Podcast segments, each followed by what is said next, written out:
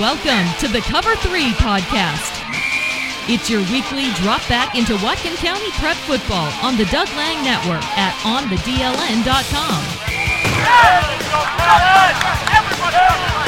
Now let's hit the huddle with your hosts, Doug Lang, Jeff Bearden, and Tyler Anderson.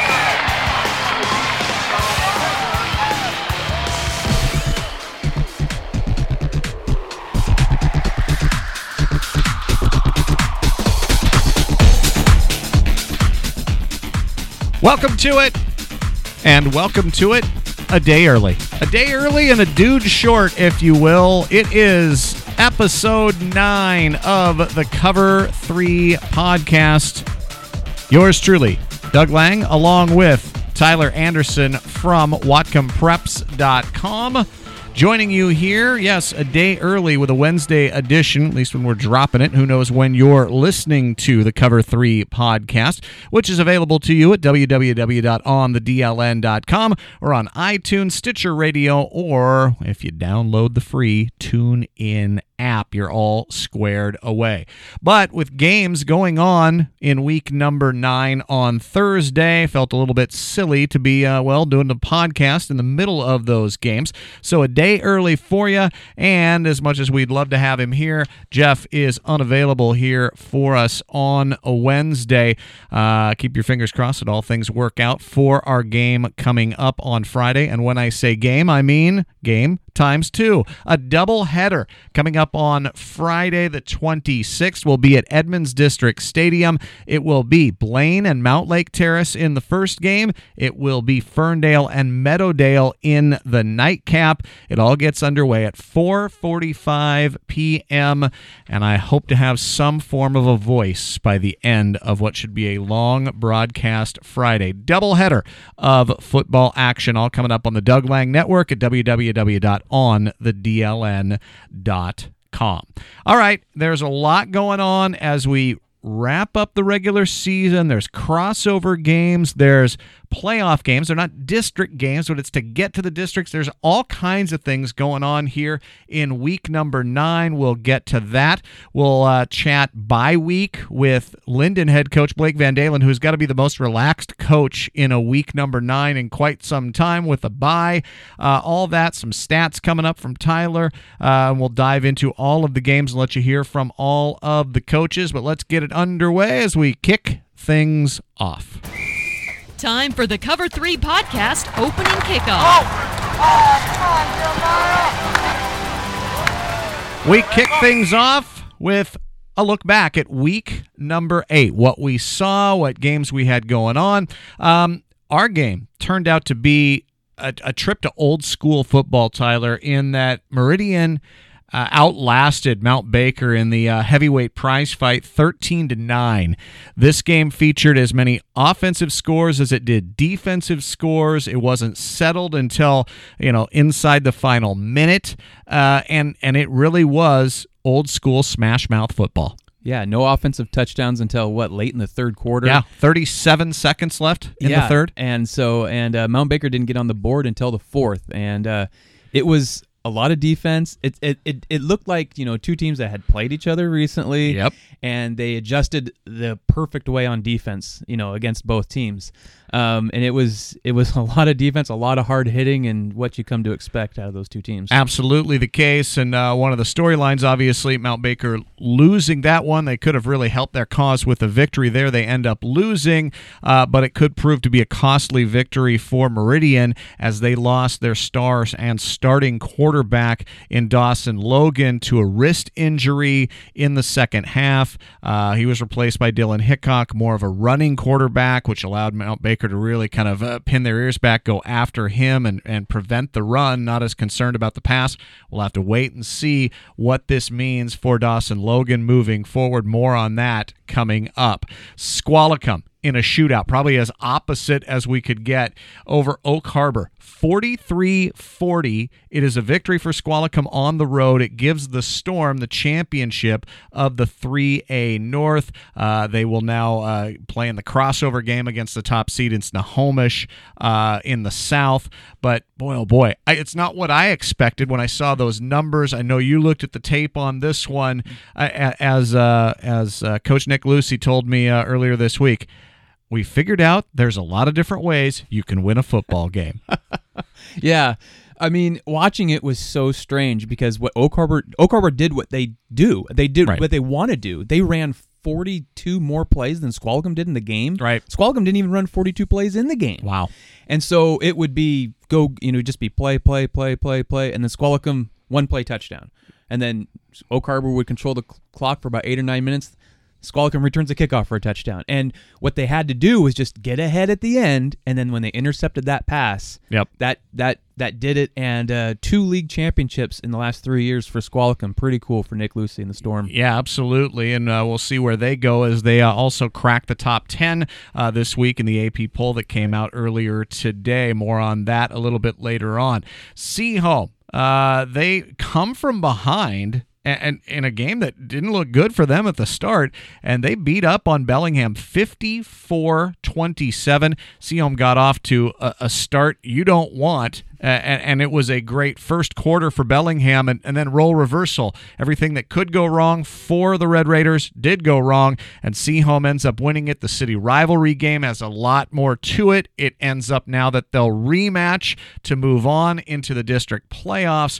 And if you saw it as it went viral on social media, the the celebration on the field look, whoever would have won that one, you're gonna have a great because you're gonna have a great celebration on the field, and it's gonna be cool because that that storied rivalry between Bellingham and Sehome had meaning in this game above and beyond just some bragging rights, which was very cool. And we'll see what happens in this next matchup. Uh, regardless of who won, it was cool to see that emotion for two teams that not too recently have been very down or are now back up. I know. I'm trying to remember the last time in that game where the fan base stormed the field. It might have been No. in the early 90s, Yeah. uh, 92, 93. I know they played some great games back then uh, when they were both really, really good.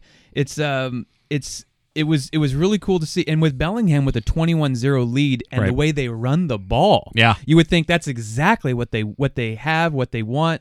And um, but Sehome, you know, you got to give it to Coach Beeson because his kids they didn't. You know, you, they didn't look at the scoreboard. They just played. Yeah. And and the thing about St- Sehome's offense that I've noticed from week one to week nine now is that every week they've improved. Every every single week they just get sharper and sharper, and everything is just happening better and better.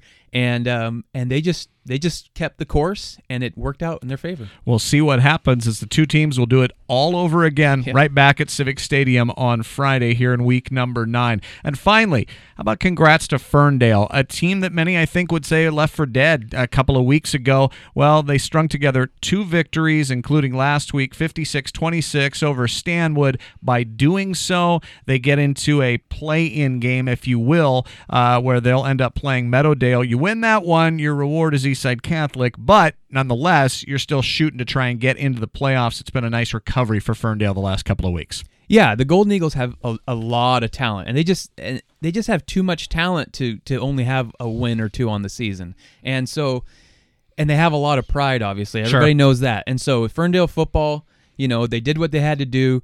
They, you know, their you know their record in on natural grass was a lot better than it was on turf. I don't know if that has anything to do with it. Um, the game at Stanwood was on grass. Their Right. their two games that they went at home, obviously on nat- on natural grass. They're just big and strong, and and Gator Fox goes off for 235 yards rushing like he does, and um, it was cool to see the Golden Eagles do their thing and put up 56 points, which is awesome. We will see what happens. We'll get a, uh good look at them as they're the back end of our doubleheader coming up Friday on the Doug Lang Network. Oh, you know what that music means. It's not really music, it's just more of an irritating computer hum. That's right. It's time for stats and numbers, which means I go away and Taylor, or Taylor, Tyler takes center stage. Tyler, what do you have for us here on the stats front? Uh, I think I've been called an irritated computer before. wow. so- All right. Cool. Um, Bryce Camrath, the kicker at Blaine, you know, he's got eight field goals on the season. Wow. Which is quite a bit. Right. Um, you know, through eight weeks. The the record for Whatcom County in a season is ten by Santiago Lopez at Lynden. So you're calling for three Well, coming up on Friday. You just never know. And uh, Josh Randall and Kyle Sentkowski each had nine, and uh, he's got eight right now, which he's looking pretty good. Uh, Tanner Feenstra, a Lynden Christian wide receiver, we saw him in week one have a great touchdown grab. Right. And he's just been kind of. Every time I watch the film, he just he has one of the best hands, best set of hands I've, Sure. I, have seen. He makes some he makes some great catches. We had over 200 yards receiving in that game against Nooksack. Second player in school history to ever do that. Kevin Bratt had 214 yards receiving in a game against Lakeside Seattle in 1994. Um, in a Wayback Machine now, Scott Locker, Wow. Okay. Ooh. which we know we all know who Scott Locker is. In Yep. 1982, he returned two kickoffs for touchdowns in that season for Ferndale. First time that's happened in school history. 18 years later, Robert Davis does the same thing, two in the season. Only two guys ever do that. 18 years later, this year, Jacob Rossell has done it. Wow. How about that? So the only three I guys like- to ever do it. I like that symmetry, if you will. Yeah. So in 2036, We'll be looking for another star out of Ferndale to get it done. exactly. And uh, congratulations to Blaine receiver Chase Absher, who caught his 100th pass in his career. Only the 19th player in Whatcom County history to do so, and it went for a touchdown at the end of the game. There you have it. There's a look at your numbers, stats with Tyler. Right around the corner, we'll preview all the Week 9 games featuring Whatcom County teams. One squad not prepping for an opponent this week Lynden. The undefeated number two ranked Lions have a rare bye before they open up the postseason in week number 10. As the top seed advancing out of the Sky Division, they await a matchup against the number four seed remaining after Friday's matchups between members of the Lake Division, Lakewood, and Liberty. Well, I caught up with Lynden coach Blake Van Dalen earlier this week to talk about the pros and the cons of getting a bye before the start of the playoffs. Well, it worked out really well. It was a carrot we dangled in front of the kids that, you know, if you work hard and take care of business, there's an opportunity for some rest that we uh, will need before the playoffs, and and the kids have earned it. Uh, like I said, we got the day off yesterday. We'll take the day off Friday. We'll get back after it in the middle of the week here, and uh, it's just an opportunity to kind of fix some things that we haven't been happy with, and add some things that we think we're going to need down the stretch. So it's uh, I'm, I'm becoming a quick fan of bye week. That's for sure. Coach, you mentioned uh, getting healthy, and we know that Jacob Kettles is back. He, he played the entire game last week against Vancouver College. You also get Cooper Brown back as well. It's that's got to be some some nice presence for the coach here late in the season. Yeah, I'm really proud of the kids that stepped in. Uh, we had a few kids that ended up having to go two ways, uh, and at one point we weren't sure they were going to be a starter on one side of the ball, and so uh, I'm really proud of those kids. We're very excited to have Cooper back for his sake as well as for the team's sake. Nobody wants to spend their senior year on the sideline, and so uh, yeah, we're as healthy as we've been since uh, week one, and and excited to uh, to build on it. Coach, what does this week look like for you guys? What do you do? It's obviously different in that you're not preparing for a specific foe. You know who you may end up facing. You know the group of teams what, what the possibilities are. What do you do with this week where there's not a, a, a target, so to speak? Yeah, so we put together a package of of things that we may need to use next week, and so we get a little head start on working on those kind of things. Like I said, we get a chance to fix a few things that we haven't been happy with and over emphasize those in practice, which is a luxury that you normally don't get. You're usually dialed in on specifically what you need for that week and who you're playing. So it's a really, from a coaching standpoint, a cool opportunity to really uh, stretch ourselves. Coach, obviously the games that are going to be going on on Friday will dictate who you end up playing. I imagine you have a, uh, a plethora of uh, scouts heading out to uh, all the different matchups to get you guys prepared.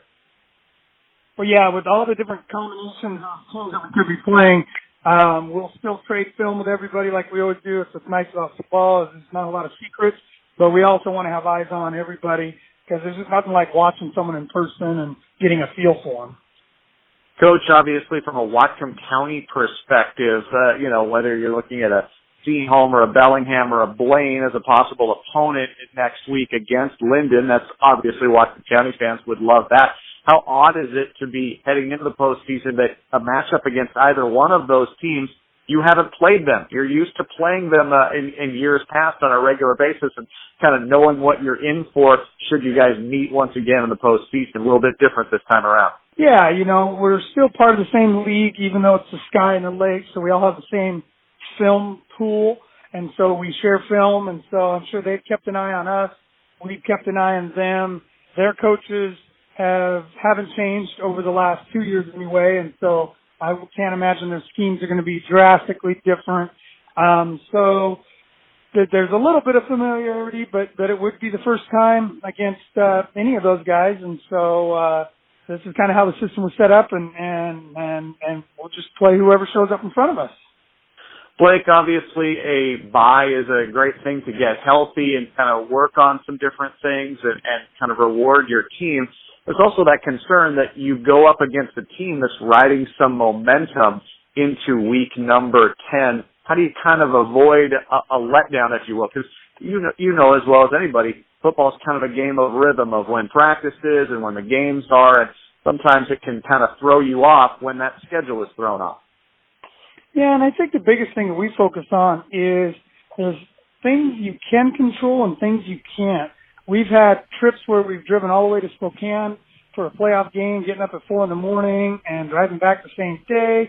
Um, we've had like even this year in practice schedule, we've had lightning, we've had smoke, we've had so we kind of take it under that vein that you focus on what you control and the things you can't, like a week off, if you will, and and not playing and then playing a team that did play. You just focus on what you can control. Your job on that play uh, your assignment on that given um, call and and try and simplify it so that we're ready for basically any situation, good, bad, or otherwise. That's Lynden coach Blake Van Dalen. He is enjoying a bye week, a week off for the Lions. They'll open up the postseason in week number 10. Do up next, we'll look ahead to the week nine matchups as the Cover 3 podcast continues right here on the Doug Lang Network at www.onthedln.com. The prep football season is underway, and we've got you covered on the Doug Lang Network.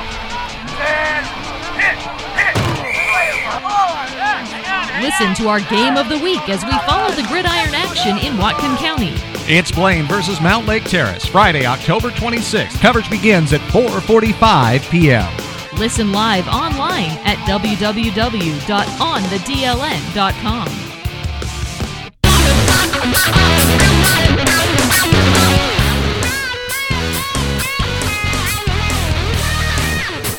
Welcome back to it.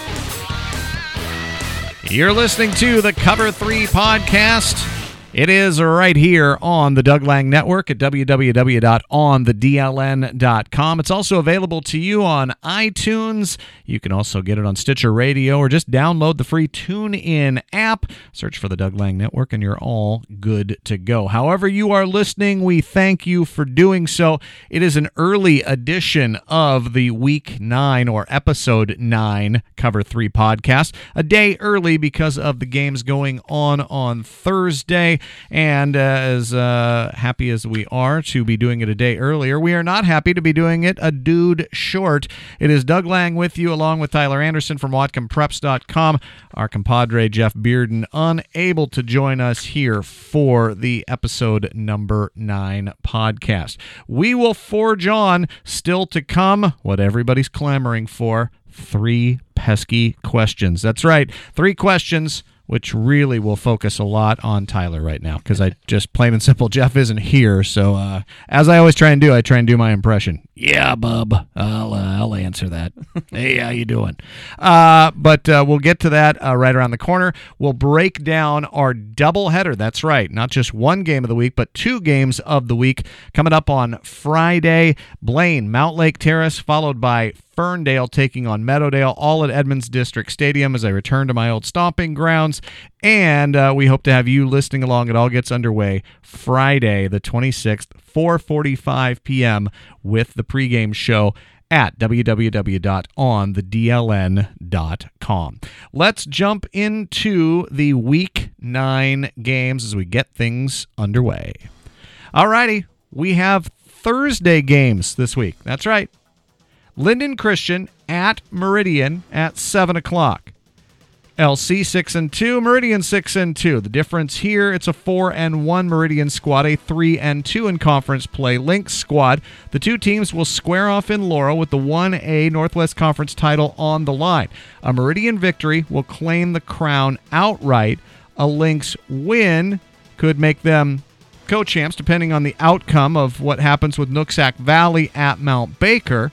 The Trojans, coming off of a 13 to 9 win over the Mountaineers in Deming last week, it could prove to be a costly victory, as we mentioned earlier. Star QB Dawson Logan lost for most of the second half with a wrist injury, and that changed really the dynamics of the game. Dylan Hickok did a great job of coming in and, and, and holding down the fort, so to speak, but he is a running quarter. He's a running back in the quarterback's position. He's not a passing quarterback. Yeah, I mean, he's an awesome football player, a great kid, 4.0 student, super, super smart, great baseball player, so I'm sure he can throw the ball. Yep. But he's never played quarterback, and so he did a great job. You know, he, his first drive, he had some big runs to lead him to that first touchdown.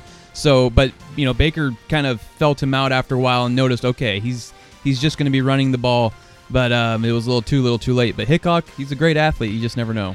We have no official word on Logan's status for this week. If he can't go, as we mentioned, they would turn the duties over to running back Dylan Hickok, who filled in last week. Tyler spoke with Meridian coach Bob Ames about Hickok during our post-game show last Friday. Dylan Hickok, you know, he's already a, a kid that's a great kid, smart kid plays a lot of different positions. He just added another position tonight.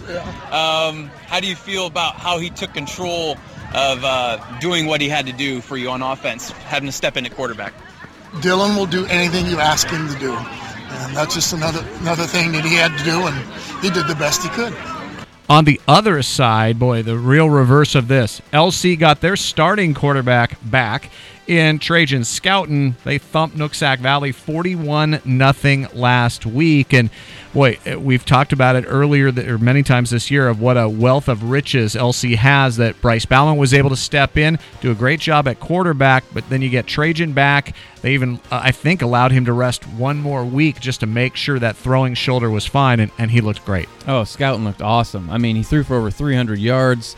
Um, man, he, he looked really, really good. I think it might have been four touchdowns as well. And allowing Bauman to just focus on defense Right. as a strong safety uh, really helped, you know, because they got the Same- shutout as well. And, and same thing. Scouten just gets to focus on offense Right. and, and gets to talk to the offensive coaches when the defense is out there. Uh, That's a huge advantage Yeah. for teams that, that only have their uh, a handful of their players only go one direction. right.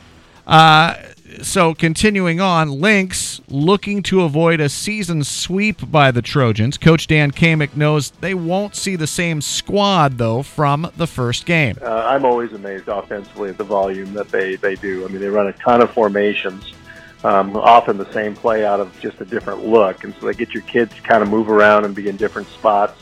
And then they're good at seeing what they have available and they'll take their shot. So, you know, we know what we're up against. Uh, we're excited to play them. You know, that's as good a opponent as, you know, we've seen all year. And so we're going to do our very best against them. But you're right. I mean, it's, it's, it's a challenge from a, from a, standpoint of getting your kids ready. But uh, you know, we feel our kids had a good day yesterday, and if we can put together a couple good days next couple, that gives us a really good shot. Big storyline will be who will be at quarterback for Meridian and whether or not Dawson Logan will be wrapped up. It was the non throwing wrist or non throwing hand wrist injury, and we'll have to wait and see. Once again, Thursday, 7 o'clock in Laurel. The last meeting between these two teams, Meridian won it over LC 35 20 back on October 5th. Another Thursday affair. Nooksack Valley, three and five overall, 0 and five in conference play. will visit Mount Baker, who's five and three, three and two in conference action. It'll be senior night in Deming. Mountaineers playing host to the Pioneers. Coming off of a four-point loss to Meridian last week, Mount Baker needs a win over Nooksack Valley and a Trojan loss to Lynden Christian to create a three-way tie atop the Northwest Conference 1A. That may force a Saturday tiebreaker. I say may because who knows what ends up happening there, and we'll have to wait and see. But then you might you would have the scenario where one of those teams would play the Thursday, Saturday Kansas tiebreaker, and then as the three seed move on to play on Tuesday, Thursday, Saturday, Tuesday. I know there's some concern with the coaches saying, you know, hey, is there any way maybe we don't have to play those Saturday games? We'll have to wait and see what they do. That's a tough stretch to ask your kids to do. Yeah, you you know, in your interview earlier with Blake Van Dalen, it's about this this uh yeah, well, two things. It's about the bye week, which obviously is completely different in this situation, right? right. And and also it was about uh, you know, getting used to the same kind of routines over Right. and over again. This is a completely different thing. So it'd be really, really tough to do that. Um, I don't wish that on anybody. I asked Mountaineers head coach Ron Lepper what it's like prepping this week for a game on Thursday, a possible Kansas tiebreaker on Saturday, and maybe a Tuesday play-in game if they should fall down to that third seed. Well, most importantly is, our- game Thursday with Nooksack. You know, we can't overlook those guys. I mean, they, you know, I know that they've they've been on the short end of a few games, but they still have a lot of um, potential. You know, they got some firepower in the quarterback and receivers and stuff, and so we got to make sure we're ready for that. And um, at the same time, though, you got to be honest with your kids. Say, hey, listen, there's a possibility something could go down on Saturday, and and you know, ne- early next week, but. You know, want to put that on the back burner just so you know if you had plans to go, you know, to go to the prom or go to a movie with your girlfriend, you might not be able to do that at that time. But uh, you know, Thursday's our focus right now. I'm sorry, coach. I'm going to the movies with my girlfriend. I don't think that would go over huge with coach or your teammates. uh, Nooksack Valley out of the playoff race and still looking for their first 1A conference victory. Pioneer coach Rob Meyer says his group is excited to finish the regular season strong and gave us a key or two versus Baker. We're going to have to spread them out well. I think their defense starts with their two defensive tackles, and our game plan has got to be to get those guys a little bit tired and get them running side to side. With that, uh, we're going to have to throw it deep, run it well, inside and outside, and uh, pick on the edges as much as we can. So our offense lends itself to be able to do that. Now it just comes down to execution, um, blocking on the edges, um, good pass blocking. Weather can always play a factor in this, but uh, I I think that, like I said, our kids are uh, excited about the game. I think we're going to put our best foot forward and see what happens. Pioneers are expected to play a Week 10 game against either Sultan or one of the Lake Division teams that loses on Friday. The last meeting between the two teams, October 5th. Mount Baker winner over Nooksack Valley 55 to 21. On to Friday matchups. Lummi Nation hitting the road. They're at Darrington. Lummi 4 and 3, 2 and 3 in conference play. They'll take on a Darrington team 2 and 6, 0 and 5 in conference action. Blackhawks looking to finish the regular season on a high note by getting a second victory over Darrington on Friday. Lummi fell to Nazel 54 to 6 on the road last week. Darrington they're looking to break a five game losing streak that includes a 64 34 loss at Lummi back on October 4th. Blackhawks coach Jim Sandusky says the key will be stopping the rushing attack of the Loggers. I, I think definitely stopping their run game and then being able to uh, uh, be able to throw the ball on, uh, on them a little bit is probably our best chance to move move the ball. But uh, you know we got a few wrinkles in that we're going to throw at them, and so uh, you know we're excited to, to play this game because we got to get better here quick. 'cause It looks like we will have a first round bye in the playoffs, win or lose that that game. But uh, we'd definitely like to take the the higher seed if we can get it. According to the coach, Lummi Nation will either be a two or three seed when they open up the postseason after the bye, November 9th or 10th, in the 1B quad districts. Moving on, Squalicum. 7 and 1, 5 and 1 in conference play at Snohomish. 6 and 2, 6 and 0 in conference play. 7 o'clock at Veterans Memorial Stadium in Snohomish. The Storm hit the road to battle the Panthers in a matchup of the top squads out of the Wesco 3A North and South, respectively. Squalicum coming off the aforementioned 43 40 shootout road victory over Oak Harbor. It was the fifth victory in a row for the Storm, who cracked the Associated Press Prep Football Top 10 this week at number eight. It's nice to see Squalicum there. Uh, we've watched them all season long, and they just continue to get better and better and better. And and I thought it was apropos, as I, I mentioned to you, that, that Coach Nick Lucy said, we're just figuring out different ways to win ball games because they did have to win a shootout. And as you mentioned, it was a lot of Oak Harbor grinding clock, and okay, we got to strike quickly, and they did. Yeah, they Squalicum's got they just they, they can do so many things so well.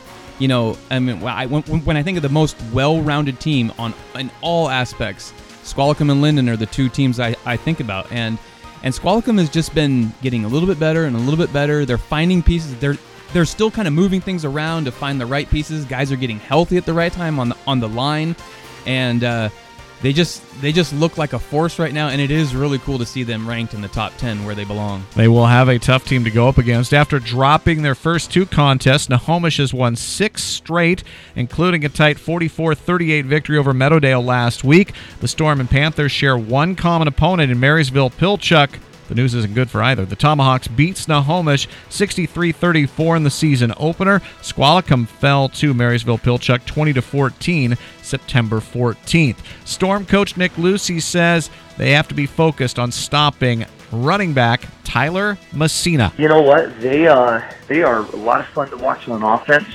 Uh, they run the ball really well. They got uh, one running back who is just lightning in a bottle. Boy, you better contain him offensive line does a great job blocking things up. They're, you know, going to be a formidable task. And, uh, you know, on the defensive side of things, they present some different looks, different problems. So we're going to have to get ready for a lot of different things this week. With a win, Squalicum would play the Metro League number five team next week in the district playoffs. A loss, giving them the two seed, would pit them against the South Sound Conference number four seed. Moving on. Sehome at Bellingham. Sounds familiar. Five and three, four and one. Both teams same records. One more time, the Mariners and Red Raiders will square off again just a week after Sehome rallied from an early deficit to beat Bellingham 54-27. A loser out contest with the winner playing either Lynden, Archbishop Murphy, Burlington, or Sedro-Woolley next week in the districts. I don't remember anything like this in recent history. It just doesn't really happen that often. Got to be awfully weird to prep to play again. You don't even change locales. It, it's it's just a little bit weird that they're doing it all over again. Yeah, I believe uh, Nooksack and Meridian did this in the in the mid 2000s. Um, it was just a boom boom, and was, I think it was within six days. I don't know if it was the same location, but it is weird. Yeah, and um, and a, a, and I'm sure you know a group of 60 kids that know each other very well. Sure. And um, there's no love lost between yeah, the two teams. I think right. that's I think that's fair to say. Sure. And you know, and I mean, it's it's so hard to beat a team twice in the season, as, sure. as we've found out in the one A's. But um, you know, the way that the game ended on such a, I mean, they went on a 54-6 run. Right. You know, if somehow they can just kind of keep that confidence then Sehome, you know, has the edge, but Bellingham has a lot to prove. Sure. So it's just yep. one of those games where uh, it should be really good again. Red Raiders head coach Ted Flint says his team started off strong last Friday, and then it was a perfect storm of everything that could go wrong after that first quarter. So what's the plan? A uh, second time around? Yeah, well, obviously you can't make huge changes this far into the game. The kids are used to doing what we're doing, and uh, but we have to obviously make some little adjustments. Um, and and we, what we, honestly, what we've been talking about the most is is uh, you know staying patient and staying calm because I think that's one of the biggest things that got us is we uh, we got a little uptight and a little nervous and and started doing things that we weren't used to doing because of it, and then that just snowballed out of control. So the Mariners dominant running the ball last Friday, but what does Coach Kevin Beeson and company have to alter for another game just a week apart? Yeah, we're trying to, uh, you know, we look at some, we try to figure out what worked for us and how we want to strengthen that, and also how we think Bellingham's going to adjust to those things that worked uh, well for us. And uh, we'll do a chess match there. You know, we want to come in prepared to. Uh, counter how they're going to counter us, you know, and and uh, the adjustments they're going to make. I'm sure they're going to make some in, in different areas. So, uh, you know, uh, preparation. That's all to do here, and you know, we keep doing what we're doing. We're not going to change our identity, but we need to be able to be prepared to adjust on the fly. Bellingham and Sehome one more time at Civic Stadium. Winner moves on to the district playoffs. A note here one to a contest is already in the books, and it has a team heading off to those district playoffs. According to the Everett Herald, Anacortes has forfeited to Lakewood, citing player safety concerns for the squad that has played with less than 20 players on the roster for almost all of this season. The Cougars advance to district play next week. And obviously frustrating for well, all parties involved, uh, Anacortes, uh, Lakewood, and if you're one of the other teams that has to play a game to move on to the districts, you're you're not very happy about it either way. But there, you were at a game, and I think you told me you counted up 16 players on the sideline. Yeah. For Anacortes, that the that safety concerns, it, it, it sure. just can't be done. Yeah, I mean they're they're they're doing the right thing, and when you can't practice eleven on eleven during the week because you don't Right. have enough kids, Right. That's really really hard, and so. You know they did they did the right thing, and um, Anacortes they got such a great basketball and baseball uh, tradition that I'm sure if they can just get the athletes out, they'll be back in football. All righty. Two more games left to preview, and we've got them both for you Friday from Edmonds District Stadium on the Doug Lang Network. We'll preview our Blaine Mountlake Terrace and Ferndale Meadowdale doubleheader next on the Cover 3 podcast.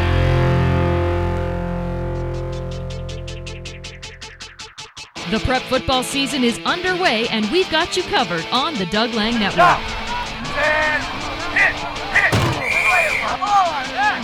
Listen to our game of the week as we follow the gridiron action in Whatcom County. It's Ferndale versus Meadowdale, Friday, October 26th. Coverage begins at 7:45 p.m. Listen live online at www.onthedln.com.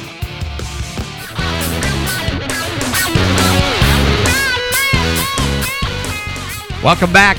It is the Cover 3 podcast on the Doug Lang Network at www.onthedln.com. It is also available to you on iTunes or the TuneIn app. You can download it for free. Also on Stitcher Radio. So glad to have you listening along. An early edition this week in uh, week number nine for episode number nine of the Cover 3 podcast with the Thursday games. We decided to jump into the studio just a day early. Doug Lang, along with Tyler Anderson from WhatcomPreps.com. Jeff Bearden, unable to do the show with us today. Keep your fingers crossed that all things work for our doubleheader coming up on Friday. What a perfect transition, if you will, into our game of the week or games of the week. We've got two of them. It's a doubleheader all going on at Edmonds District Stadium. We'll start with game number one. The Doug Lang Network Game of the Week. The Blaine Borderites take on the Mountlake Terrace Hawks on Friday. Coverage beginning at 4:45 p.m. at www.onthedln.com. Breakdown. It is time to break it all down. It is Blaine versus Mountlake Terrace. Borderites four and four, two and three in conference play, taking on a Mountlake Terrace team that's five and three, four and one in the conference. Five o'clock the kickoff at Edmonds District Stadium in lovely Edmonds, and your home of Edmonds High School. Don't mess with me on this. Uh, it's our first. It's our first game of the doubleheader, and the Borderites get a chance at revenge. The Hawks blanked Blaine 40 to nothing 3 weeks ago in the same location, but Blaine is a different team right now following back-to-back victories over Cedar Crest and Anacortes.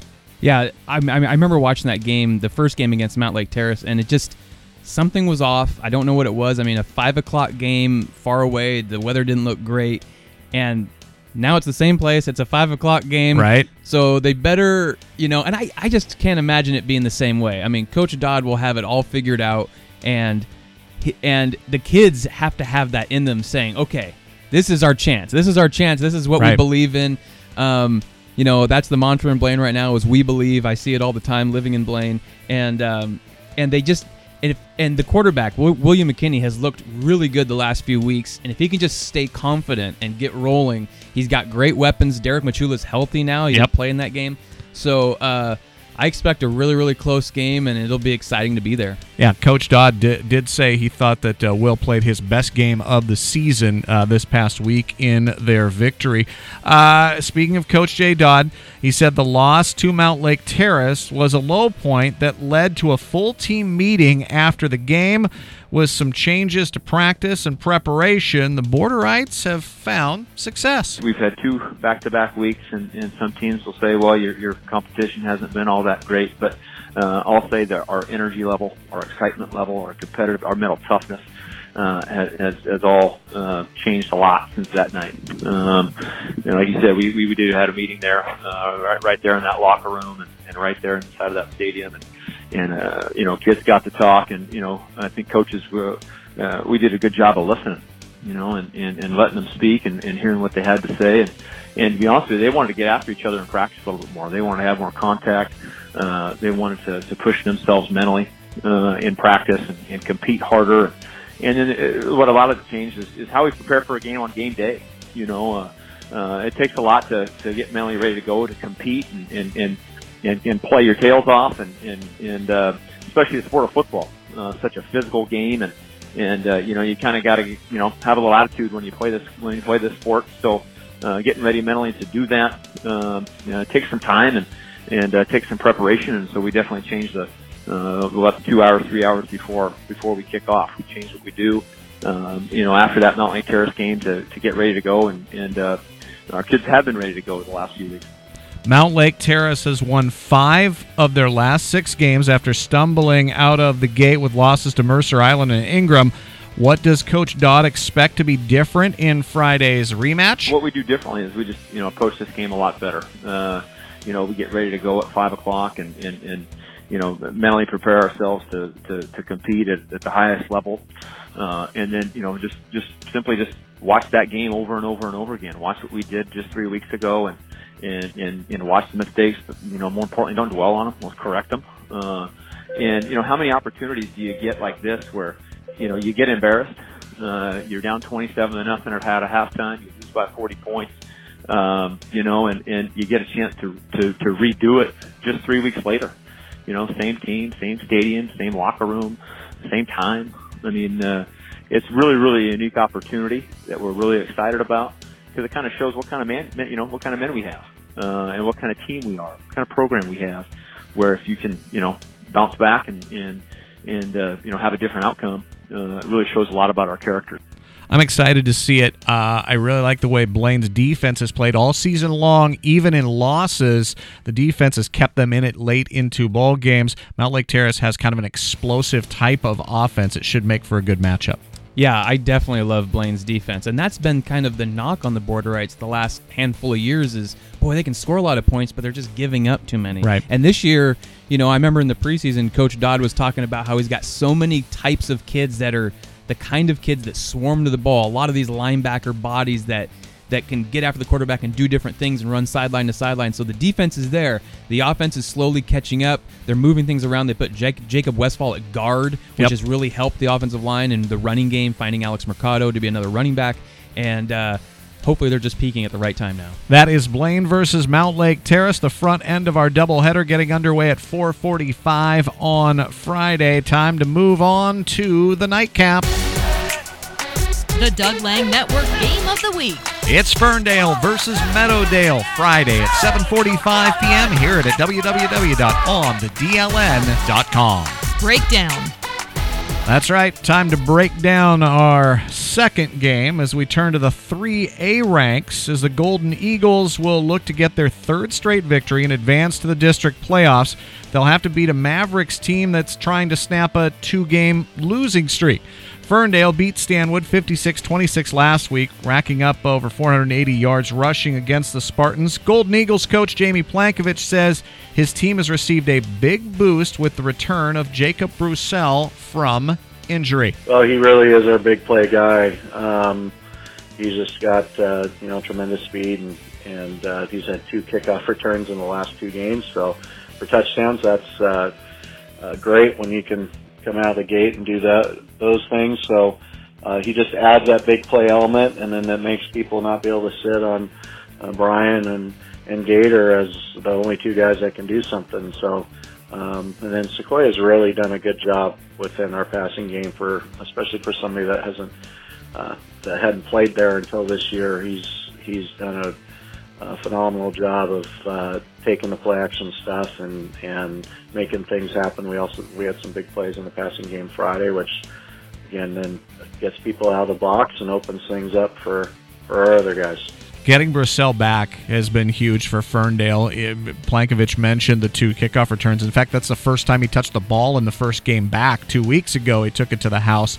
That it does. It it changes the dynamics. You can't just load up against EB and Fox. Yeah, Brosell's a kid that I, I put together a preseason all county team, and I had him as a first team running back. I expected huge things out of him. Right. It's too bad he got injured.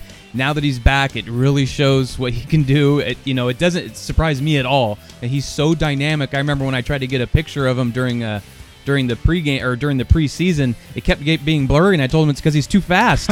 I, he can't even stay still, and and uh, he's been great to watch, especially with that wing back with with those those reverse type plays. Oh man, he can break a play wide open. Despite the recent losses, Meadowdale, they've got a lot of offensive weapons. Uh, just ask Coach Plankovich, who scouted the Mavericks for us. Yeah, they're certainly uh, by far the most advanced uh, passing team we've seen. They've um, run a ridiculous amount of route combinations. So um, anything you can think of, they've run at least once in the last four weeks. So uh, we're going to need to make sure that we're uh, sound in what we're trying to do. We won't. It's one of those weeks where you you won't be able to practice against everything that they've shown. Which uh, uh, most weeks we're at least able to show our kids in uh, in practice at least everything they've done one time and focus on the things that they do well.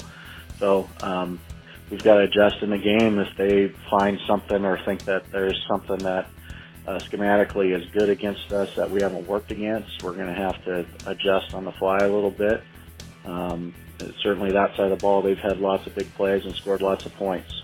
How about this? The winner of Friday's game gets rewarded with a trip to the district playoffs and, oh, yeah, a meeting with top ranked Eastside Catholic next week. Yeah, that's good. That'd be a tough one. For You, you worry about that one next week. Yeah. It's Just a matter of, of getting there first. Right. That is our nightcap game at Edmonds District Stadium. Ferndale taking on Meadowdale, 7:45 with the pregame for a scheduled 8 o'clock kickoff. And there you have it. Not one but two games of the week at www.onthedln.com. The Doug Lang Network coming up on Friday. That means it's almost time to wrap it all up. But we'd be remiss if we didn't get to three questions and our dogs, Cougs, and Seahawk picks. They're all coming up next, right here on the Cover 3 podcast on the Doug Lang Network. Hi, I'm Doug Lang. Thanks so much for taking the time to listen to the Doug Lang Network. We're happy to present this audio stream and hope you enjoy it. If you're looking for great local sports content like scores, news stories, photos, interviews, blogs, videos, and more, then check us out online at www.onthedln.com. It's the online home of the Doug Lang Network, complete with social media links to Facebook, Instagram, and Twitter. Local voice, local teams, local roots. The Doug Lang Network, online at onthedln.com. One, two, three, hooray!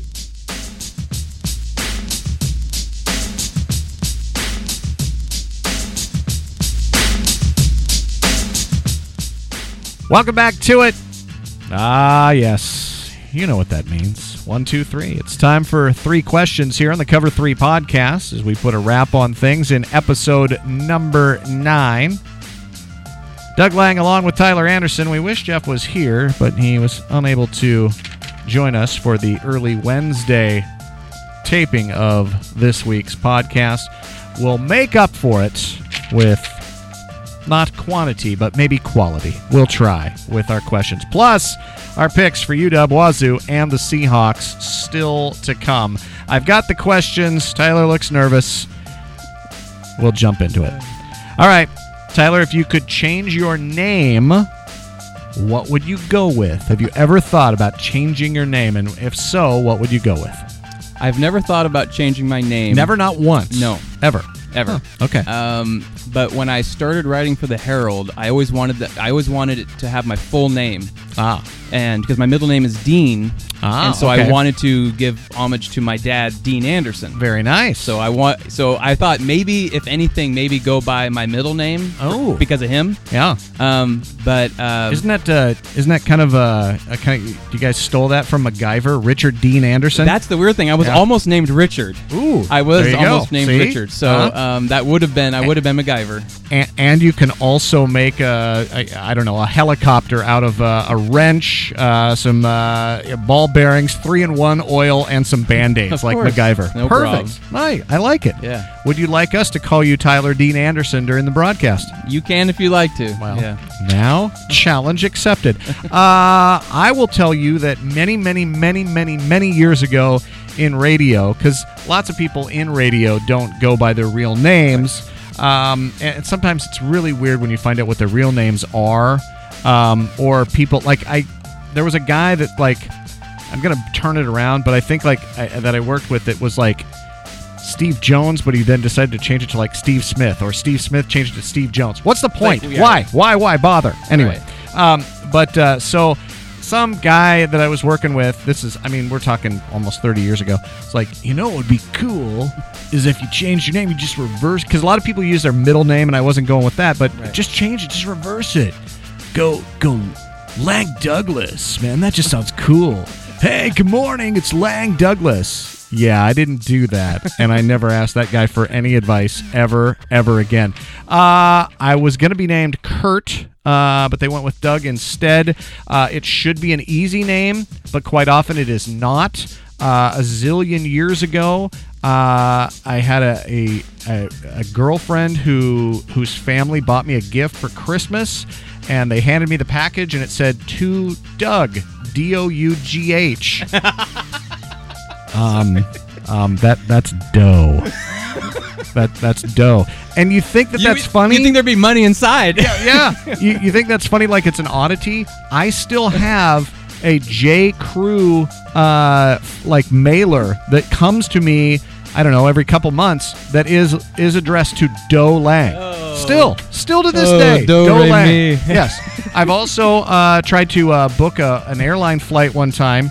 Uh, I can't remember which airline, but I said, "Yeah, yeah, it's uh, Doug Lang," and he said, "He's the guy on the other end." Said, "said uh, Doug D U G, yeah, D U G, man, The word. yeah, dig Doug, like the game, Right. I just no, Uh, not good, no. not good. Uh, I don't even want to get into the time when I was also at the airport uh, trying to get uh, some uh, clam chowder at uh, Ivar's, and I'm the only guy there. I'm the only guy there. My lovely wife is there. I've just ordered. It's like three minutes later, and the guy says, uh, "Yeah, chowder." Looking around, there's only me standing there. Chowder looks at whatever he's written. Dong, is it dong? Dong. Uh, do you mean Doug? Yeah, I think so. Could be Doug. God. Uh, anyway, so I'm sticking with it, but uh, man, I don't know. All right, moving on. Question two: What TV show would you like to see updated? Like you know how like they have the like the Connors now, where you see them all, and minus Roseanne. Uh, you got Murphy Brown, you know, at, at like Right. 107. Uh, Will and Grace too. Right. Yeah. Well, uh, what would you like to see updated? Which one would you hate to see a modern version of? Wow. Um, These aren't you know- easy questions. Yeah, yeah, yeah. I like it. Uh, you know what would be pretty cool? Yeah. I think maybe that 70s show. Ooh. And it could be that 90s show now. Ooh, Because they're all later, about I 20. see. You know what I'm saying? yeah, I yeah. think it'd be kind of cool to work that in. Right. Um, You thinking Kelso is still a cop? yeah, right. um, and uh, You just want Mila Kunis to come back, don't you? well, you Yeah, know, what can. I say? There we go. I want to see Red Foreman. Actually, he was great. Um, Doug? Yeah. Is it D U G? Doug? Anyway. yeah, and the, Yeah. the show I would not want to see is the Cosby Show right now. No, no. Nobody wants to see that. Yeah, No. I mean, I loved the Cosby Show as a kid. I would not want to see a remake now. No, Sorry. absolutely not. We don't need any of that filth and floor and floor and filth. Yeah, no, no Jello pudding here. Uh, TV show I would like to see updated. Um, Good Times. Uh, good Times with uh, JJ. I know a few of them have. I don't know if a few. I know uh, uh, Florida, the mom has passed. Um, but I, I think James Amos, the dad, who just looked tough, although they may have had him pass away in the storyline. I'd like him to come back at least as a ghost. But I want to know what JJ's still doing. Uh, uh, Michael, uh, Thelma. I, I want to know. And I'd like them to bring back. I, I, this is going to date me. It's such an old show. Penny, who was uh, Janet Jackson. Her first acting gig was as the neighbor. Penny. Oh man, I'm telling you. Uh, what I would hate to see a modern version of the Golden Girls. Uh, oh, okay. Golden let's- Girl. Let's yes. let's be clear. The Golden Girls wasn't funny. It was creepy then. It would be horrible now. I'm sorry. I'm not. I'm not being an octogenarian. Maybe once I am, I'll love to tell dirty stories like Rue McClanahan did. But is there anything creepier than thinking about them doing what they were saying they were doing? Thank no. you for being no. No, thank you for doing that with a closed door and the lights off, and I can't hear it. God, I'm turning my hearing aid down. Oh, Yuck. No, do not. Anyway, all right, moving on. Finally, in three questions best costume, worst costume for Halloween? Just in general, or, or what I've worn, or anything. Just in general, it can be what you've worn. Oh man, you know, at work I'm kind of known as the costume guy. Okay. And I usually dress as a coworker or as the some higher up in the like the Right. president of the company. Yes. Um. Oh man, you know, I saw once a really great costume. It was just a white shirt with a bunch of those little miniature cereal boxes all over it. Right. Oh. And there was like knives all over it and blood coming down. Serial killer. Serial killer. It was great. It was simple. Nice. But it was thoughtful. I thought that was pretty good. Nice. Worst costume? Oh man, it, it's usually if if you see some older kid Yeah. that's trick or treating, Sure. that's a teenager. Yeah. Just and- the bed sheet with eye holes. Right. Yeah. I mean, they're just Come on. getting candy. I mean, Yeah. you're not putting any work No. into that. No. I hate no. that. No, you're, or a guy just walking on his tiptoes, going as his older, taller brother. No, Right. that, that's not a costume. Yeah. That's just you walking on your tiptoes. Uh, okay, best costume. There's a zillion best costumes out there, but the one I was the most proud of, of like the best work that I went into, like I did, was for about about a five year stretch. I was just everything bald. I was a Hare Krishna. Uh, I I can't even remember. I, I, but I was I was just different bald guys just because I had a bald cap and I really enjoyed it. I was a, a monk, uh, but I did um, Doctor Evil. I wasn't Doctor Evil, but I did Gandhi one year. And you can't you can't mess around when you're Gandhi. Like that's a serious the sorry and the whole thing and all that. But we went to a local pub. I won't give out the name. And it was like the like the day before, like the Saturday, because Halloween was on a Sunday. But everybody was going out. Oh, it'll be great. We're all dressed up, and my buddy's a lumberjack, and one of my other buddies is a cat burglar, you know, and just all black and the you know and stocking cap and everything. Well, we got in there. No one is dressed up. no one is dressed up at all. And slowly, as we're sitting at the table, even the, the the women that we were with, who all had moderate costumes, were slowly like taking the pieces of their costume off to be normal. It doesn't work when you're Gandhi. okay, you're gone. You're like, uh, yeah, I'll have a Hefeweizen. You know, no, needless to say, Mm, go I felt horrible, despite the fact that I came up with just a perfect rendition of Gandhi. Uh, worst costume, and I've been very consistent on this over the years. It's any of the emasculating couple costumes that you have to come up with. Okay, Raggedy Ann and Andy is great for Ann. It's horrible for Andy. Okay, he just looks bad. The M&Ms, plain and peanuts, I think we get it, but it's still not funny and there's no way that you can be cool during the night. And I saw a new one to add to it. It was peanut butter and jelly as you're going like the different pieces of toast. I'm sorry. You stay at home. You stay at home. You watch uh, the Lifetime Network, okay? Because catch some Golden Girls. Yes, catch some Golden Girls. You no, no, that's just bad, bad, bad moves. Plain and simple. Well, there you have it. Hopefully, you feel you know just a little bit more about us with three questions. All righty, you know what that means. It's almost time to wrap it all up. Hey, that's not it. It's almost time to wrap it up. That's the Cover 3 podcast two minute warning here on the Doug Lang Network. That is the two minute warning, which means it's time for us to get on out of here, but not before we pick the games upcoming here. First for the dogs, they'll play at 3:30 at Cal. Dogs 15th in the nation. Who you got, Tyler? Yeah, I got to go with the Huskies. I just I don't know enough about Cal, but the Huskies I know they're ranked 15th. So Yeah, Cal's not good. Uh, the Huskies didn't look great and won against Colorado. I think they bounce back and win this one rather decisively. Now the tricky one. I can't remember if it's four or four thirty. Number 14 Wazoo at number 24 Stanford after an epic victory over Oregon College game day at Pullman. How do they do? Wow. Oh man, every time I pick against Wazoo, they they win. So I'm going to go with Wazoo this time. Really? Yeah. Okay. Uh, I did pick Wazoo last week. Fear the mustache.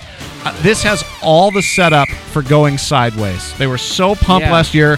Eight million people showed up in Pullman. Uh, going to be on the road. Uh, nah. I, I David Shaw and company win this one by uh, by three. Seahawks at Detroit early Sunday. Oh man, the Seahawks have been doing good. I think that I think they're going to do it. I, I like Detroit's defense a lot, but they're too inconsistent. So I'm going to go with the Seahawks. Seahawks win this one. Detroit leads for all but the final two minutes and 43 seconds of the game. That's just the way it happens with Detroit all the time. Seahawks end up winning this one by seven. That'll do it for us. We got to get on out of here. Doubleheader coming up on Friday. Blaine, Mountlake Terrace, Ferndale, Meadowdale. It all begins at 4:45 on the Doug Lang Network at www.onthedln.com. We'll talk to you then. Thanks for listening along to the Cover 3 podcast.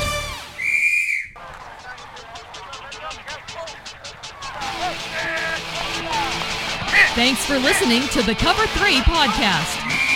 Download and listen each week on iTunes, TuneIn.com, Stitcher Radio, and online at OnTheDLN.com.